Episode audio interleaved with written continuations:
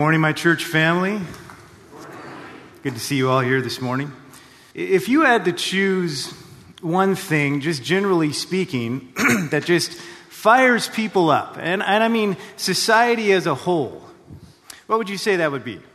And I'm sure we can come up with a whole bunch of answers, but, but generally speaking, right at the top of the list has to be theme, things that, that we deem to be unjust you know, the, the bad guy perpetrated evil against the innocent, and he's getting away with it. I mean, that, that just that fires us up. How many movies have we seen where, where the bad guy is just he's just so evil, he's so smug, he's just having his way with all everybody who's good and weak and innocent, and the whole time we're just waiting for the payoff from when the bad guy gets his, and if he doesn't, we're going to leave the theater feeling gypped. I mean, come on, he, he can't get away with it. Or how about real life? This, this real dirty, evil world that we live in. Going back a few years ago to something like the Sandy Hook Elementary School shooting, where little kids were just gunned down at school. And of course, that saddens us, but that angers us too. I mean, anybody who would do that has to pay. Or how about last week, Easter Sunday, when a, a, Taliban splinter group set off a bomb in a park in Pakistan where Christians are, are known to gather with the, the sole intention of just maiming and killing as many people as possible. Turns out many of them were women and children. Or ISIS rounding up Christians and, and torturing them and murdering them in horrible ways for no other reason than that they're Christians. We, we could go on and on and on. The point is, if there's one thing that angers us generally, it is perceived injustice. But of course, the examples of injustice I just gave are examples of what we might call horizontal injustice. it's evil that man perpetrates against man. But our outrage over injustice is not only limited to the horizontal, but it extends to the vertical. In other words, to God, the creator and judge of the entire universe. God is accused of a lot of things by us, his creation, that he has made in his image. But, but one of the regular accusations made against him by us is injustice perpetrated against us, vertical injustice that God perpetrates against humans. And I'm not only referring to things like tsunamis and cancer, which of course people would include in that, but I'm talking about multiple examples in his own book that he authored the Bible. God's wrathful so called injustices seem to be all over the pages of the Bible, and especially in the Old Testament. And throughout history, there have been a whole lot of attempts to deal with these, some good and some bad. Well, last week, of course, as you know, was Easter Sunday, the very epicenter of our faith.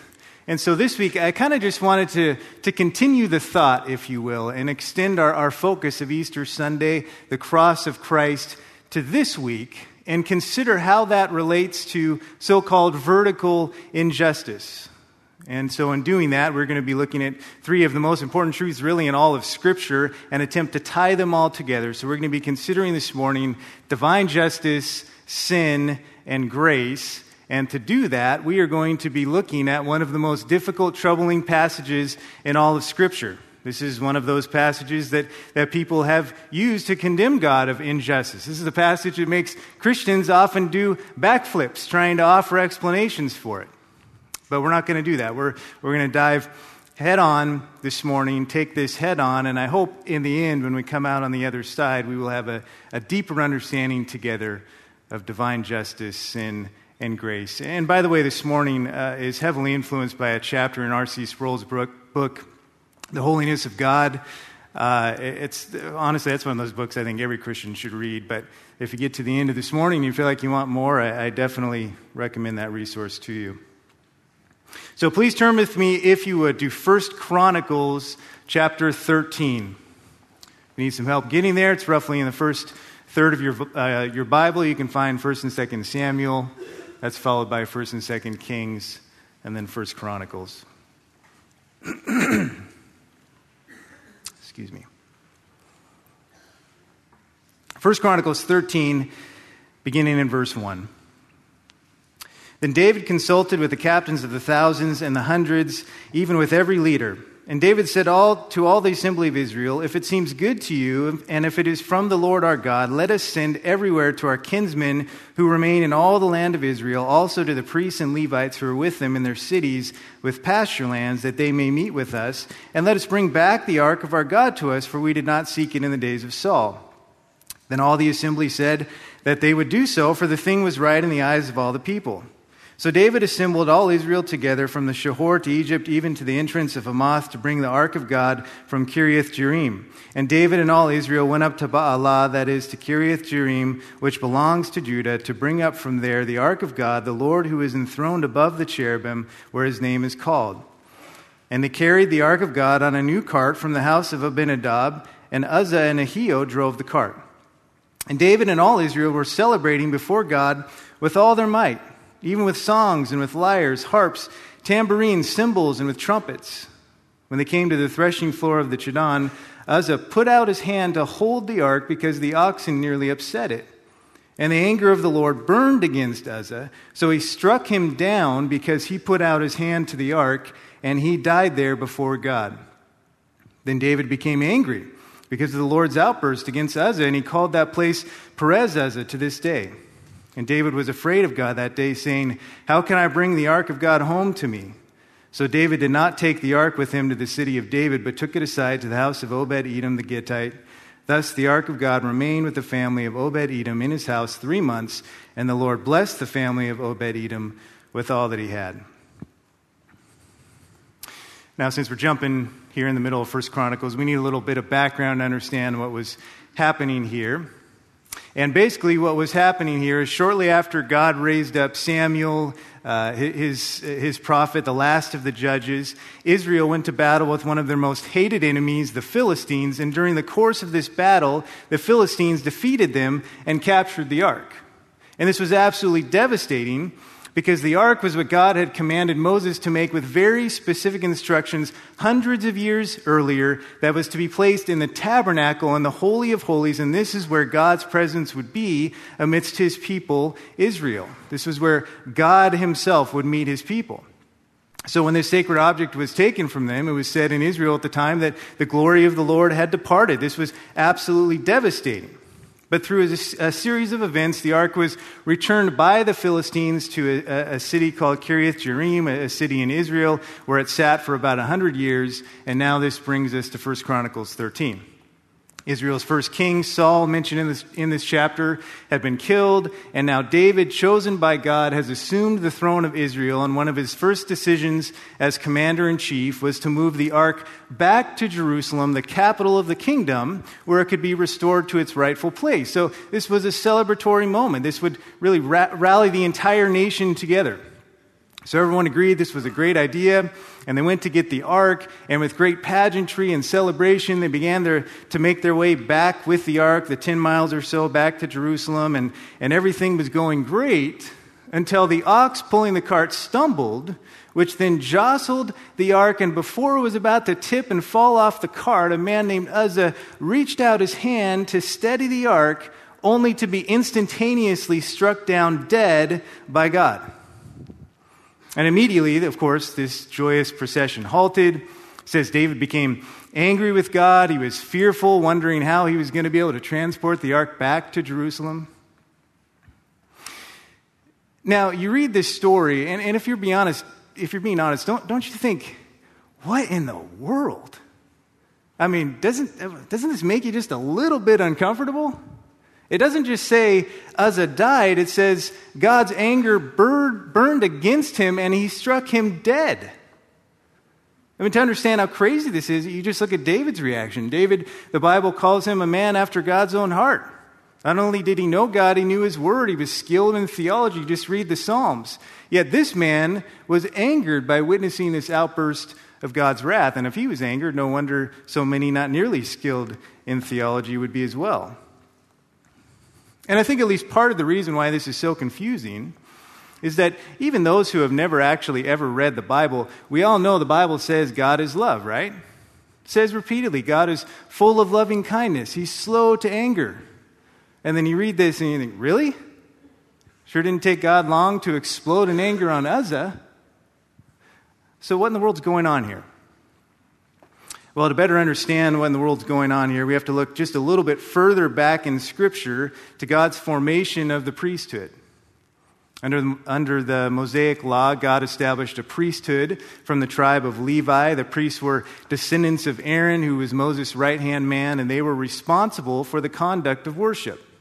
But there was a special family branch within the Levites called the Kohathites, descendants of Kohath, obviously, who were set apart by God for the special significant task of caring for the sacred articles of the tabernacle. And we find the details of this in Numbers 4. You don't need to turn there.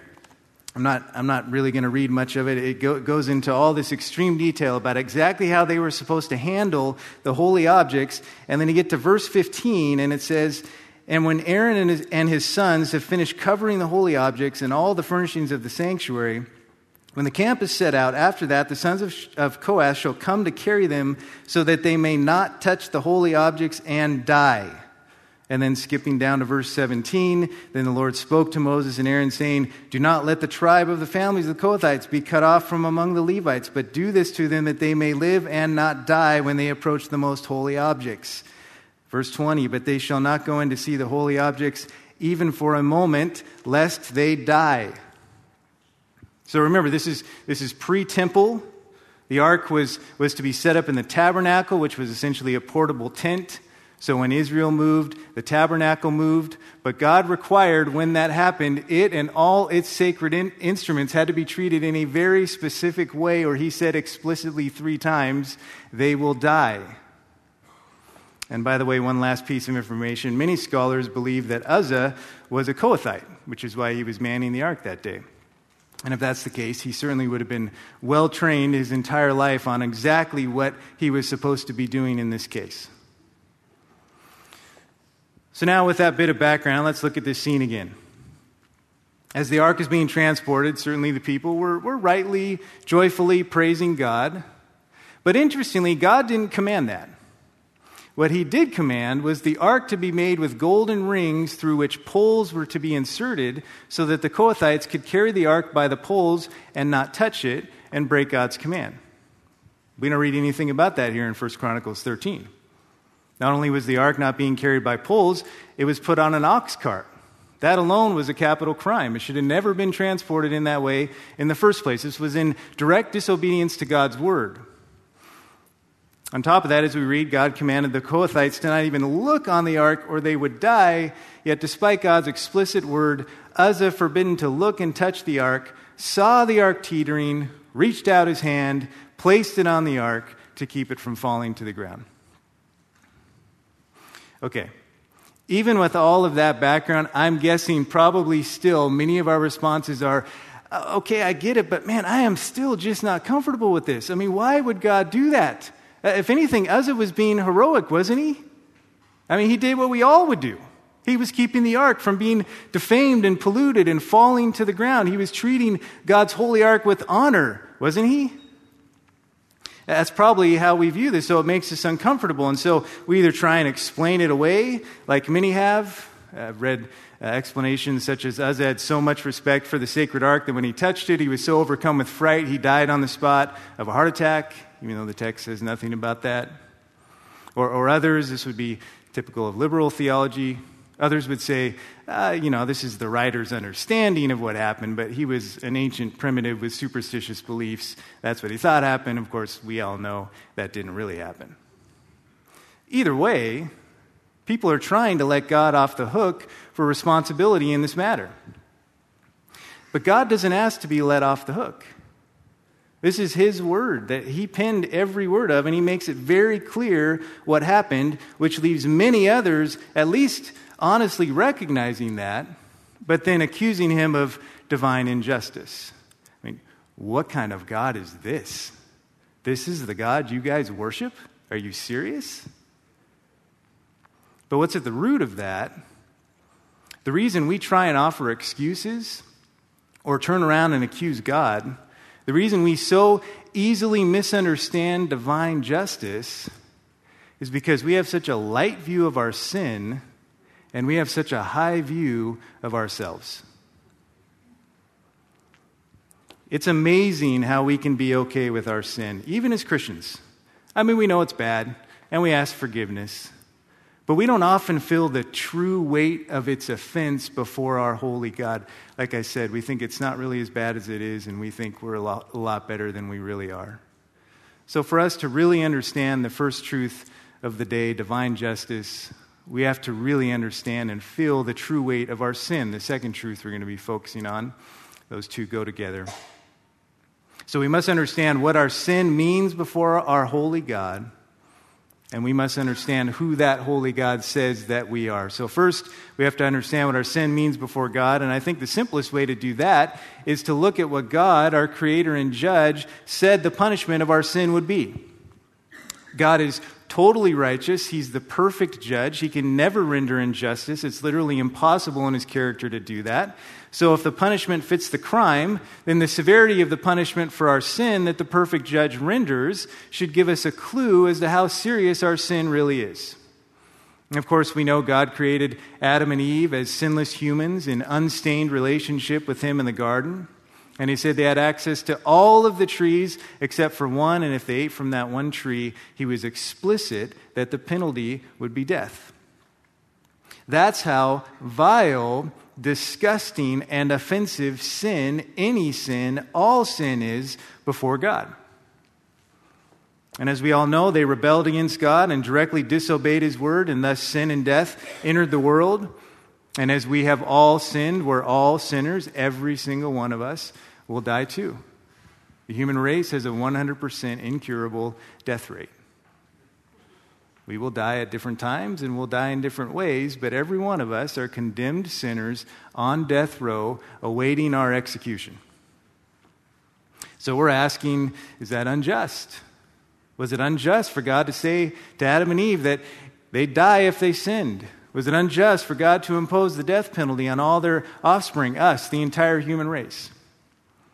And if we answer yes or we equivocate at all, we better be careful because at that point, we're slandering the character of God. It means that we're actually standing in judgment over the righteous, perfect judge of the universe. But most importantly, it shows that we truly don't understand what sin is before God. He made it crystal clear what it is, yet we can often make light of it. We excuse it away, we justify it, we use euphemisms like mistake or inappropriate. But we can't do that. We have to say, no, God is perfectly just in, con- in condemning me, a sinner, to death, and mean that from the bottom of our souls because we understand what our sin is before God. And the way that we do that is the second piece in really grasping sin. As I said, that is understanding who our holy, perfect God says we are. Not who we like to think we are, but who God says we are. And what God's word says is that we are his creatures. He's the creator, we're the creatures. We didn't evolve. We didn't end up here by chance. He created us. He breathed life into us. He placed us at this specific time in history, in this specific nation. And of all his magnificent creation, he gave us the immense privilege of being his image bearers. We were actually made in the image of the king of the universe. But we chose to rebel against him and his word, and rather than using our lives for his purposes, for his glory, we chose to use it for our own. And that's really nothing short of treason. That, that's what sin is it's, it's, cosmic treason, which, by the way, is punishable by death in our country. But this, re- this treason is far more wicked than any human traitor could ever commit against any earthly kingdom, because this treason is against the, the perfect, holy King of the universe who gives us life and purpose for our lives to image and glorify Him. And part of how we do that is to obey His perfect standard. And so that means even the most, what we would call insignificant sin, is really saying to the righteous God, Your law and your word is not good. My law and my word are better. You don't deserve authority over me. I deserve authority over you. I don't have to do what you command me to do. I can do what I command me to do. See, I'm king, not you. Every sin is a revolt and a rebellious act in which we stand in opposition to the one who gives and sustains our very lives. Every heartbeat comes from him, and we're standing in opposition to him. So we ask again is God unjust in punishing us for sin with death? And the answer is not for a second. Of course, there is no injustice with God. But also, we're not in- innocent. We intentionally, repeatedly transgress his standard, the punishment of which he has made very clear, but we do it anyway. We're not innocent. There are no innocent people. Going back to the examples I started with, with you know, Pakistan bomb and, or, or ISIS, you know, all of those victims were innocent in the sense that they did nothing to provoke their murderers to kill them. They, they weren't wrong, they, they were innocent. But again, that's on the horizontal level. But there's no such thing as our innocence in the vertical relationship that we have with our God. As Romans chapter 3 says, none is righteous, no, not one. No one understands, no one seeks for God. All have turned aside. Together they have become worthless. No one does good, not even one. We are not innocent. We are all rebellious sinners worthy of death. And when we truly grasp the rebellion and treason our sin is against God, we will stop accusing God of justice when, quote unquote, bad things happen to good people or when he acts in the lives of his creation in ways that upset us, such as his striking down Uzzah. In fact, going back to Uzzah, when we understand what our sin is before God and who we really are, it will have a revolutionary change in our understanding of our text this morning. R.C. Sproul illuminates this perfectly. He says, Rather than viewing Uzzah's act of steadying the ark as an act of holy heroism, we will see that it was an act of arrogance, a sin of presumption. Uzzah assumed that his hand was less polluted than the earth, but it wasn't the ground or the mud that would desecrate the ark, it was the touch of man. The earth is an obedient creature. It does what God tells it to. It brings forth its yield in its season. It obeys the law of nature. When the temperature falls to a certain point, the ground freezes. When water is added to the dust, it becomes mud, just as God designed it. The ground doesn't commit cosmic treason. There's nothing polluted about the ground. God did not want his holy throne touched by that which was contaminated by evil, that which was in rebellion to him. Man. It was man's touch that was forbidden. That's what I said earlier. The reason we feel God is unjust is because we have a low view of sin and a high view of ourselves. Just like Uzzah, we think the ground is polluted and dirty when in fact it isn't. We are. When we truly grasp what our sin is before God and who we are, the question we ask will no longer be, why does God punish sin like Uzzah? But rather, why does he permit the ongoing human rebellion? I mean, think about it. What, what king, what ruler would display so much patience with a populace that's just in continual rebellion against him?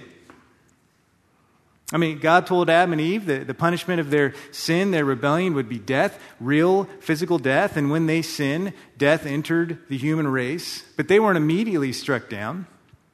God granted mercy, He granted grace. He actually delayed justice so that grace could work. And it's the same with us. I mean, if we're honest, each one of us should have been struck dead countless times for our constant rebellion against God, but we're all here. That doesn't mean justice has been denied. A perfect judge could never just sweep aside our sin, but it means justice has been delayed so God's grace can be shown and exercised. And that leads us to the third truth of this morning God's grace, which unfortunately often rather than, than thankfully recognizing God's grace, we can have a tendency to actually take advantage of it. I don't know how, how often you might stop and realize how much we constantly live in God's grace. Like I said, if, if His justice were just promptly meted out, this world and our lives would look very different. God is indeed full of loving kindness, He is indeed slow to anger. We're so used to living in His grace and we're so, so accustomed to be, His being slow to anger that when His righteous anger finally does erupt, like in the case of Uzzah, we're totally shocked and offended by it. Rather than realizing God's patience and delaying the justice that we deserve, so that we would recognize His grace, repent, and live for His glory as we were created to, many instead use this grace as more opportunity to be even more defiant in their sin thinking either God doesn't see, He doesn't care, or it's not really that big of a deal anyway. And, and we as Christians, we can do the same by dismissing our sin, by not being too concerned with what we allow into our lives, what we do, what we say. Because, hey, we're covered by grace. I mean, we're the people that are covered by grace. And anyway, that Old Testament stuff, that doesn't happen anymore. I mean, God's not swallowing up people with the ground and striking down entire armies with angels. I mean, that's, that's sort of that, that wrathful God of the Old Testament. We, we live in love and grace now. It, it's all about the love and grace of Jesus. That's a surprisingly common sentiment. And, and every time I hear something like that, I just think, you know, are, are you sure about that? Now, certainly there are over 600 references to God's wrath in the Old Testament. And although God's patience is amazingly displayed throughout the pages of the Old Testament, undoubtedly there are vivid scenes of judgment, like what we're studying this morning. But this dichotomy between the wrathful God of the Old Testament and the God of love, Jesus, in the New Testament is a false dichotomy, and really it just displays our emphasis on the temporal over the eternal. And here's what I mean by that almost all of the judgments in the Old Testament are temporal judgments, man losing his physical life. But God's wrath doesn't go away in the New Testament. If anything, it's just ramped up. Because the constant threat of judgment in the New Testament, by Jesus specifically, by the way, isn't just that you lose your physical life, it's that you will, you will suffer eternal death in hell unless you repent. So the wrath of God hasn't gone away. Really, it's just been ramped up from the temporal to the eternal. And that's what Christ himself referred to in Luke chapter 13. Again, you don't, you don't need to flip there if you don't want. Luke chapter 13 says, Now on the same occasion there were some present who reported to him about the Galileans whose blood Pilate had mingled with their sacrifices. And Jesus answered and said to them, do you suppose that these Galileans were greater sinners than all other Galileans because they suffered this fate? I tell you, no, but unless you repent, you will all likewise perish. Or do you suppose that those 18 on whom the tower in Siloam fell and killed them were worse culprits than all the men who live in Jerusalem? I tell you, no, but unless you repent, you will all likewise perish. So here we have some, some people that approached Jesus about a, a recent news story where some Galileans were slain by Pilate's soldiers while offering sacrifices at the temple so that their blood was mixed by the blood of sacrifice. And they cited this specific event because this was horrifying. I mean, these weren't criminals. These were, were religious Jews who, who, while they were in the temple offering a sacrifice, were killed. And even worse, this injustice was perpetrated by the hated Roman occupiers. I mean, this was outrageous to the core to a Jew. So, really, they're, they're asking the question many ask why does God allow innocent people to suffer? This is the so called problem of evil. How, how is uh, evil consistent with God's goodness? But not only does Jesus not evade this challenge, he actually makes it more difficult on himself by bringing up another recent news story in which 18 people were killed when a tower in Siloam fell on them. It appears these 18 people were just in the wrong place at the wrong time, just walking down the street, tower fell on their head, and they died. And you read that, and you're sort of like, Jesus, I mean, what, what, were you, what were you thinking? I mean, what apologist worth his salt would make his job more difficult? I mean, if someone asked you, you know, why a good God would allow kids to be murdered in school, would you say, that's nothing? What about 2004 when that tsunami killed 200,000 people? I mean, that kind of stuff freaks us out. We don't really know how to handle that stuff. We wouldn't intentionally compound it. But Jesus did that because he was making a very specific point that would shock them and really should shock us as well. With both of, of these recent tragedies cited, it, I think it's interesting that Jesus didn't go into a, a, long theodicy attempting to argue or explain God's goodness and omnipotence in light of such seemingly senseless tragedies. I find it interesting, interesting that he didn't even offer any sympathy or condolences. Instead, he rebuked them and he said, Unless you repent, you will all likewise perish. What Jesus was essentially saying was God's usual course of action is grace. But you've gotten so used to that, it no longer amazes you. You, you totally take it for granted, so that in the face of tragedy, you're asking a question implying God was unjust to his own people. But that's the wrong question. What you should be asking is why didn't that tower fall on my head? Their very question illustrated they weren't amazed by God's grace. They didn't realize the significance of their sin. And they didn't realize that all those tragedies should have done was remind them of what sinners they were, how deserving they were of punishment, and thus to repent because a just eternal punishment is at stake. They were taking grace for granted, and so can we. Again, quoting R.C. Sproul, he said, In two decades of theology, I've had countless students ask me, Why doesn't God save everybody? Only once did a student come to me and say, You know, there's something I just can't figure out. Why did God redeem me? Do you ask that? Are you amazed that God would actually save a sinner like you? Or do you know to say that, but really you're not that amazed that God has redeemed you? I mean, there's a whole lot of people worse than you. You can supply a list if you need to. And anyway, you've done a lot of good things. In fact, God's maybe even a little bit justified in including you in his redemptive purposes. Or maybe instead you blame God for injustices done in your life. You don't feel like he's been fair to you. You're keeping score and it seems like you've had a whole lot more to deal with than other people, and you don't think that's fair. And I'm not talking about a, you know, sort of bitter, resentful, you know, fist in the air up at God sort of guy. I'm just talking about a normal Christian who's here this morning worshiping the Lord. But there's these thoughts going on in our heads. Maybe we've all thought such things at, at one time or another. We, we certainly recognize God is gracious.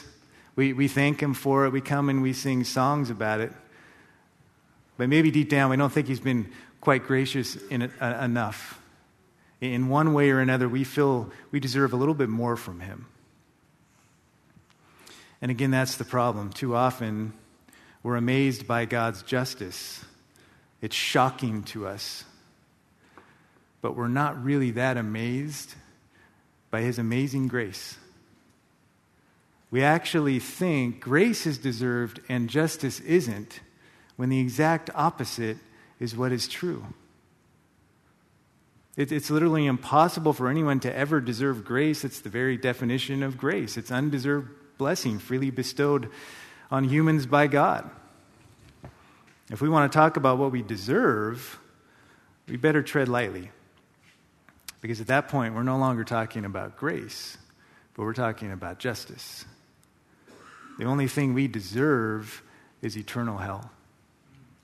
Because God is the offended party because of our sin. We are not the offended party because of his righteous, perfect justice as a result of our sin. That's what we have to know. And it is only by understanding that, all that really, really hard truth that we've just been kind of soaking in for the last few minutes. It's only by truly understanding that that we can even begin to grasp the cross. If you're concerned about injustice, you shouldn't be looking at cancer or ISIS or whatever is going on in your life. You should be looking at the most brutal act of divine wrath and justice ever shown in history, and that's the cross of Christ. We've been talking about how horribly offensive our sin is before God, can't be in His presence, He will justly punish it. Well, let's take that and apply it to 2 Corinthians 5:21, which says, "He, God the Father, made him, Jesus Christ, who knew no sin, to be sin on our behalf." And this is what that means in light of what we studied this morning. That means God himself the Son of God, the second person of the Trinity, took on the nature of man while retaining his divine nature, fully God, fully man. He lived a sinless, perfect life. He was literally the only human ever born, only person ever born who actually doesn't deserve hell or punishment of any sort, yet he voluntarily became sin, which means he became the most grotesque, vile thing ever on the planet as he hung on that cross with your sin, my sin, the weight of the sin of his people, this perfect, spotless God man became completely, totally, and dis- disgusting and repugnant to the Father.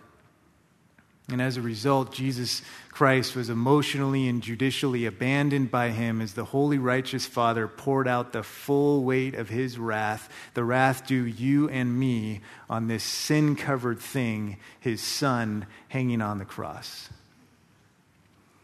The cross was simultaneously the most horrible display of God's vengeance and the most beautiful example of God's love and grace in history. It's how God's justice and God's grace could be reconciled and perfectly displayed as all of this was done for God's glory and our undeserved benefit. Wrath and mercy, ugly and beautiful, justice and grace. It is absolutely astounding what God accomplished on the cross. So many struggle with what they deem to be injustices by God. But again, if that's our concern, we should be completely focused on the cross. And as the weight of what Christ did and who we are and what our sin really means comes upon us, we have a right understanding of God's sin and justice, then we will understand God's amazing, undeserved grace shown on the cross, and then our view of injustice completely changes. We'll now look at Uzzah, and instead of questioning God or making excuses, we will know that's exactly what I deserve and more. And as a result, we will just run to the cross and forever stand amazed that Christ would suffer and die for us. We will know beyond a shadow of a doubt that it is us who deserve to suffer in hell for eternity. And we will know the only reason we're alive and breathing today and have eternal life to look forward to is because of God's gift of free, unmerited grace that He gives us. And so every time that we are faced with what the world calls divine injustice, we're just reminded of the reality of our sin and God's answer, the cross. And that those are just reminders to the world to repent, turn from their sin, surrender their lives completely to Jesus Christ as their only Lord, Savior, Master, and treasure. And for those of us who have already done that, we will not take grace for granted. We will not take the cross for granted. We will not just go on living however we want to live, living for us, living to be comfortable, living without concern for making disciples of the nations, living without a whole lot of concern for holiness. Because Jesus did not hang on that cross as the Father poured out his unimaginable wrath on him for our sins so that we could just say a prayer asking Jesus into our hearts and then go on living however we want to. Jesus died on that cross and bodily rose three days later, where he ascended to the Father and sits at his right hand of the King of the universe right now, so that he could save and redeem a people that will live on earth as his holy representatives, as his heralds, who don't look like or represent the world, but who joyfully, obediently represent him and, li- and live for him, who gladly forsake the treasures of the world because they found their true, all satisfying treasure, Jesus Christ, and as a result, who live to image him to the world, professing salvation in his name no matter the cost as we eagerly await our Master's return to take his redeemed to our eternal home in his presence forever. And we do all of that in the power of his grace. Justice, sin, and grace. Three truths we absolutely must know to understand the cross. And when we do, it's, it's almost too much to take. It's overwhelming but it's what should drive our every breath as we live lives forever astounded at our amazing God who actually saves us. Let's pray. Our God, we are so grateful for your glorious truth. I just pray now that as we, we approach communion, we would just be overwhelmed in a way that maybe we never have with the work that you did on the cross, that you have saved us through your grace, and that we continually live in the power of your grace, Lord. We just want to pour out our, our lives and worship to you now. And we pray that you would do that work in our lives. And it's all for your glory and your holy, perfect name. Amen.